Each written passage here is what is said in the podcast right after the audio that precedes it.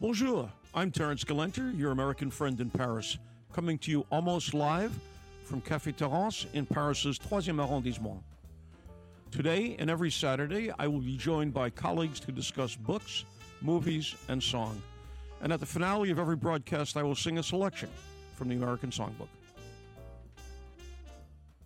And uh, I want to welcome my guest this morning, Alan Riding former Mexico City bureau chief of the New York Times, where in 1985, 35 years ago, he wrote the seminal book on American Mexican relations, Distant Neighbors, as valid today as when first written. Mm-hmm. The only thing that's changed are the players.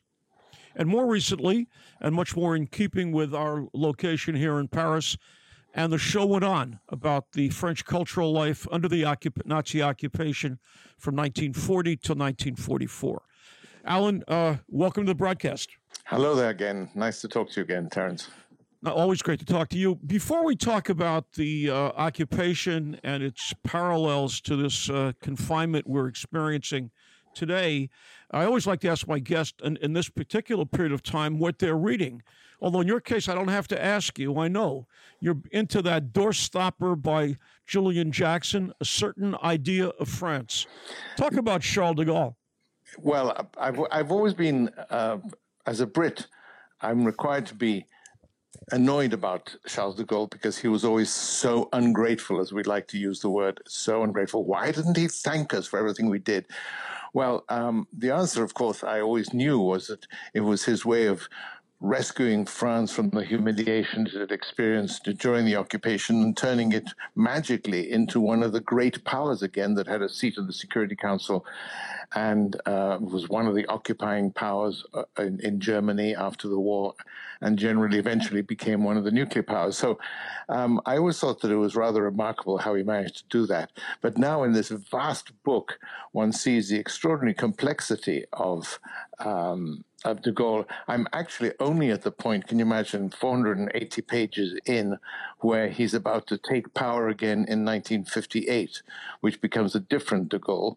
Although in many ways, of course, we've seen the the characteristics beforehand, and when we then discover he keeps the Brits out of the European Union or the European Common Market or Community, as it was known at the time, that he pulls France out of NATO. All of these things, you, you can go back to the wartime and his incredible resentment at having to uh, depend on what he considered this Anglo-Saxon com- com- complot, this Anglo-Saxon conspiracy to steal France's empire and keep France down. So it really is, it's an extraordinary book. And um, I, I, I, can't wait to see how it ends. Although, of course, like all good operas, it ends with his death. But apart from that, there'll be a lot in the meantime. Well, you, you mentioned the Brits, but uh, uh, Churchill uh, was a supporter in a kind of a clandestine way. Well, he was at different times. Churchill would go hot and cold. He'd be, because frankly, looking at the details, de Gaulle was so absolutely uh, provocative and annoying and irritating and bad tempered and ungrateful that at different times, um, at different times, the cabinet would turn against de Gaulle, and Churchill had to defend de Gaulle against the cabinet. I think in the end, he saw something of himself in this character, a man who'd been on the outside and eventually was now fighting to get in on, on the inside. And he did try and somehow calm, not with much success, calmed down uh, Roosevelt's hostility towards de Gaulle. But he, he also made it clear to de Gaulle during the occupation and afterwards that if he was going to be choosing between the United States and France slash Europe, he would always choose the United States. And this was in the back of, um, or maybe in the front of de Gaulle's mind when he came back to power in 1958. Yeah, and he brought back Andre Malraux with him. He had a uh, quite a cabinet of people to, uh, I guess, redefine France. Well, he was determined from the very beginning. And what is interesting that I discovered that he, you think of him as a, as, as a military person and uh, a politician, but actually he, he was an intellectual in many ways. He loved writing. He was a good writer. He loved writers. He was, you know, uh, after the war, the people he he came to not listen listen to, but to admire were people like François Mauriac and uh, André Gide and so on. He really admired writers. Um, so, but what is interesting is in the early period when he was writing about the army and its and its um, shortcomings, and about how France could be elevated to a you know still greater height. It was you could see the again the seeds of what happened in 1958. He said France needs a strong leader, a, a, man who is not a dictator, but a man who is under some control, but who can actually unite the country. And of course, the Third Republic and the Fourth Republic were um, not presidential systems. Uh, they were built around prime ministers who kept changing. I mean. Uh, in, in the period in the period between 1947 when um, when de Gaulle basically stepped out of the post-liberation politics in 1958 when he came back. There was something like 15 different governments. They, I, my first impression of, of, France in those years was just the, the, the prime minister kept changing. And so sounds like Italy it was like Italy in those days. Italy was, uh, although Italy actually once it got got over the so-called threat of communism, and it established itself with different versions of Christian democracy. They while they changed policy, it was very much the same government. Um, but in the case of uh, de Gaulle, he was absolutely determined that he, he, in fact, he made it clear that if he was going to come back, uh, in 1958 because France was being torn apart already by the Algerian conflict. And, and the point was that the French army based in Algeria was about to try and execute a coup d'etat and certainly uh, a soulèvement, an uprising. And he was the man who was brought in basically to unite the country and calm that. And his only condition was that we will change the constitution and we will have not a prime ministerial system or a parliamentary government, but a presidential system. And of course, that's what we have in the Fifth Republic to this day. Well, that being the case, how do you think, uh, probably it's unfair to, to postulate uh, how de Gaulle would be handling the crisis we find ourselves in now, and what's your opinion of how Macron is handling it? Ah, well, um, um, I think the Assembly uh, Nationale is not listening, Alan. You can be as free in your no, thinking um, as you like. Oh no, I'm sure that the the, the French uh, Interior Secret Service is listening to this very carefully. Um, to, ask, to answer that question, de Gaulle was a man who learned to adjust to situations very quickly. Uh, he had endless setbacks. When he was based in London, um, he found you know, he arrived in London and we think of, oh, okay, well, we know that not that many French went over immediately, but a lot of those were French who went over to London to seek to leave France um, actually were opposed to him. So there was a fantastic amount of fighting going on within the French within the French in the United States, within the French in London, with later on, after the um, North Africa was occup- occupied, invaded, and occupied by the Allies in November 1942. Again, the French in Algeria. Everyone was arguing, so he had to adjust, and he did adjust his positions a great deal. Uh, and he and he also worked with very difficult at the beginning, really limited resources. I mean, there was very, very few soldiers, and it took a long time before they built up an army. And then you had to somehow blend the army with the army that existed, the Vichy army that existed in North Africa. Now, why am I prattling on about that in terms of Monsieur Macron? Is what we all want to know about Monsieur Macron. Well, um, you know, as as as President Trump would say, well, you know, I, I, inherited all of this. I inherited all of this. The fact is that we um, were led to believe by the World Health Organization and by others that France had the greatest health system in Europe, if not in the world. Terrific. So that meant as long as you were healthy, you felt nice and confident. The problem is that when all of this occurred, we began to see the shortfalls and the and, and the problems obviously the fact that you had these clusters, particularly in in the Grand Est, in in the, in the, um, in the Lorraine and all that area of Mulhouse and Strasbourg and so on, that was inevitable that a shall we say provincial regional system medical system was going to get overwhelmed. Um, Paris sort of got overwhelmed, but they managed to deal with um, by by sending people to other parts of the country. And it's remarkable. I was just looking at the papers again today how the distribution of the infections are, and there are vast areas where there's absolutely nobody uh, infected, and or very very few. which means that the health of the lot, for example, it's almost invisible. Yeah, I mean, it means that the health system is, and so as we know, um, as people have seen, they've been sending trainloads of ill people down to get their treatment down there. But the big but is, and, and this is, of course, a lot of countries have discovered it.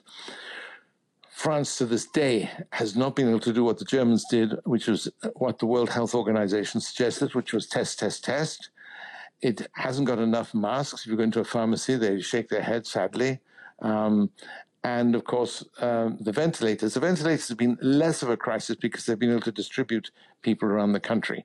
But the fact is that, you know, they're talking about if we have this uh, opening up for the confinement or deconfinement, whatever, déconfinement, um, we're all meant to wear masks. Well, where are the masks? Well, they're all in China, and they're being either stolen by Americans at the airports in China or whatever.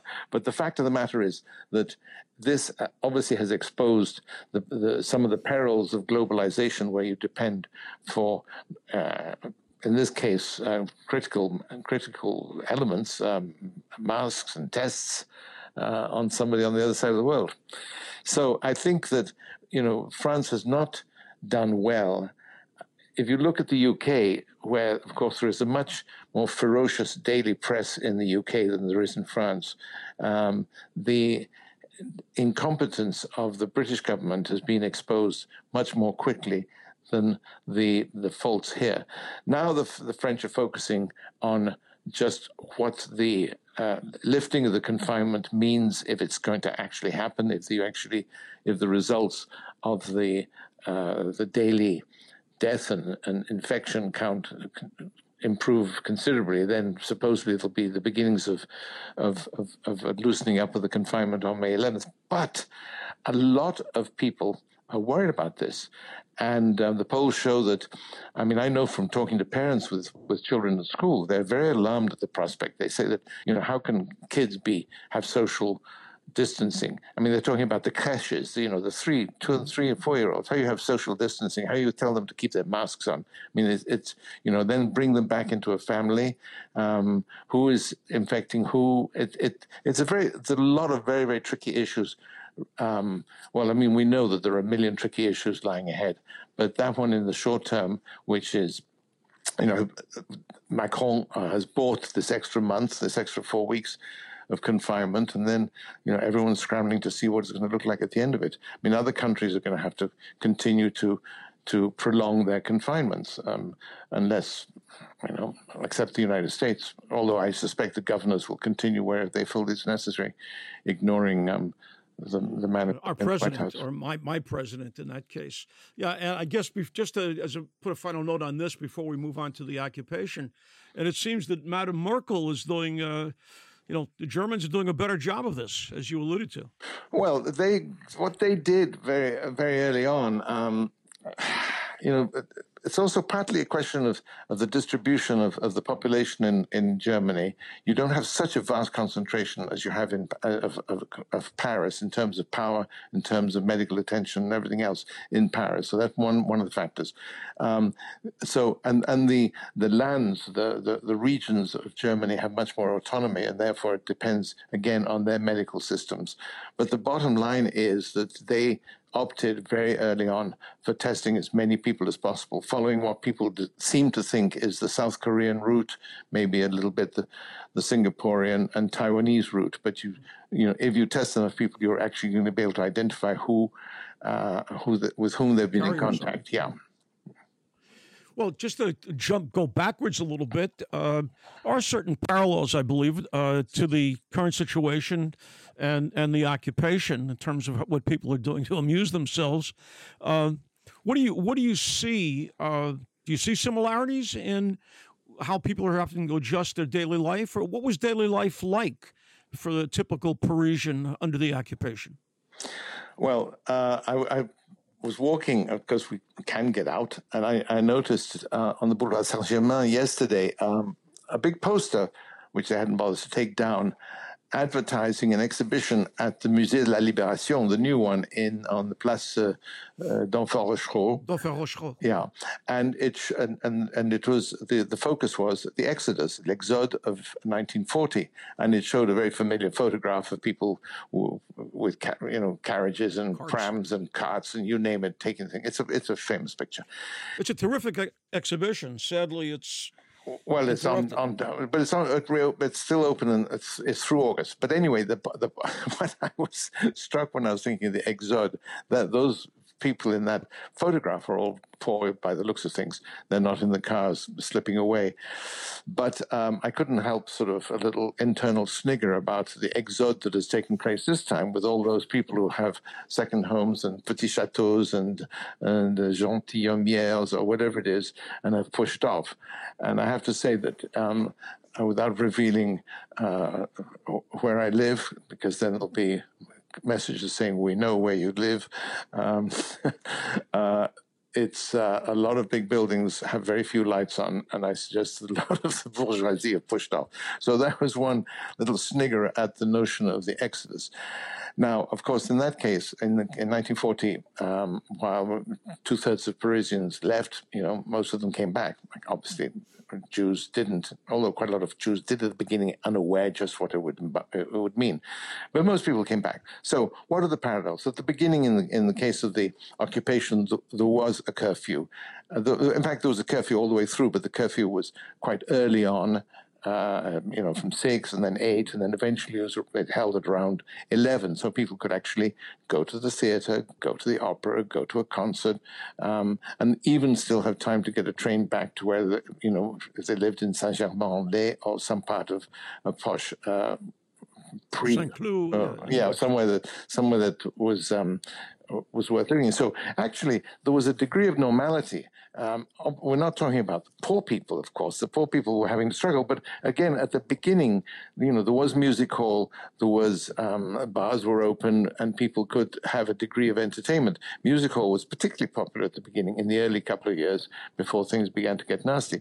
Now, the problem that obviously a lot of people, ordinary people, got wasn't either to be collaborators or to be resistance, but was simply to get fed and in the winter to have enough uh, fuel usually a bit of coal or a bit of, of, wood, they could get it to, to warm their houses or their flats. And um, that was the the real problem. Um, then, of course, the black market appeared. So at the moment, you know, what we have in a bizarre way is we have more of a confinement than under the occupation. People were freer to go out most of the time. Uh, there was a curfew, but again, I, you know, this at midnight there aren't many people around anyway, and um, they were they were free to wander around. They could go to the theatre. They could go to the cinemas.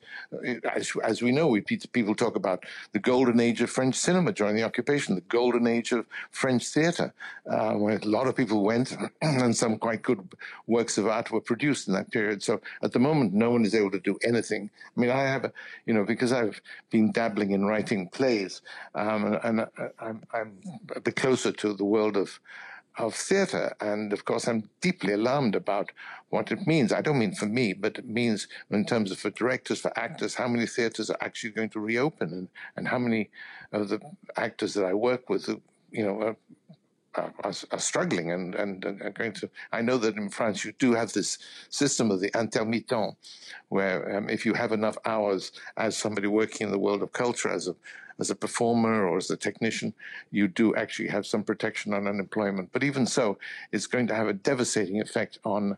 Um, I think culture across the way. I mean, eventually museums will reopen and so on. But for example, the Paris Opera, which had lost um, because of the strikes at the end of last year and early this year over the, the French, uh, the government's plan to reform the retirement, of the pension system, um, they lost 80, 80, performances at the Paris Opera of, of, ballet and opera. And of course, now it's wiped out. And so uh, either the government will do there and just throw in another few hundred million euros. Um, and then if it's going to do that to everybody, I hope some of it comes to you and me, Terrance. Absolutely. Uh, that um, then, of course, we're going to have to look again afresh at what all this means for the economy. Don't also, the sad the sad part of that is that you know there is so much theater, or had been so much theater in Paris. On any given day, there was probably more experimental, creative theater being produced in English here than in many major American cities, as an example. And once again, if these actors and dramaturgs uh, don't have an opportunity to work, don't have a, a stage in which to perform, uh, we're going to be that much more undernourished uh, culturally. Just as one, uh, I think from the the movie thing, we certainly have Netflix and a lot of streaming. It's not the same experience, but uh, the movie world will, at some level, continue. At least the stuff that we know. New productions being another story. Anyway, just before we I before we get to the end of the program, and once again, Alan, you've managed to eat up almost the entire program with your uh, quite uh, interesting and important com- comments. So I'll have to abbreviate my uh, my musical performance, which uh, since all of the bars and hotels are closed, I can't sing anymore, but I can sing here. And we get back to the occupation in 1942. Charles Trenet wrote a, uh, a wonderful song called Que reste-t-il? which in 1963 was a wonderful hit, a huge hit for uh, Gloria Lynne in the United States. Give you a little touch of both languages. Que reste-t-il de nos amours? Que reste-t-il de ces beaux jours? Une photo, une vieille photo de ma jeunesse. And in July, a lemonade. Anyway, a little touch of two languages, a song that uh, is, as meaningful to me as it was when it was first recorded in 1942. Anyway, Alan, uh, great to have you with me. Uh, we've touched on any number of subjects that would certainly uh, merit an, a, another half hour of our time in the near future, and I hope you'll be available. I'm always ready to hear from you, Terrance. It's always a pleasure talking to you. Thank and you. any final any final thoughts for people outside of being safe? Any suggestions on what they might be doing to keep their cultural life alive? Well, apart from reading um, and, and, buying, no, actually just buying all my books. Oh no, now Amazon in France has got itself into into a tiff with the French government, and it's exactly. now so maybe the answer is just. But maybe Macron just, will consider bookstores yeah, essential. No, I, first, the, the opportunity of self promotion was just irresistible, but now getting getting back to reality is, I think listen to beautiful music. That's how one keeps sane.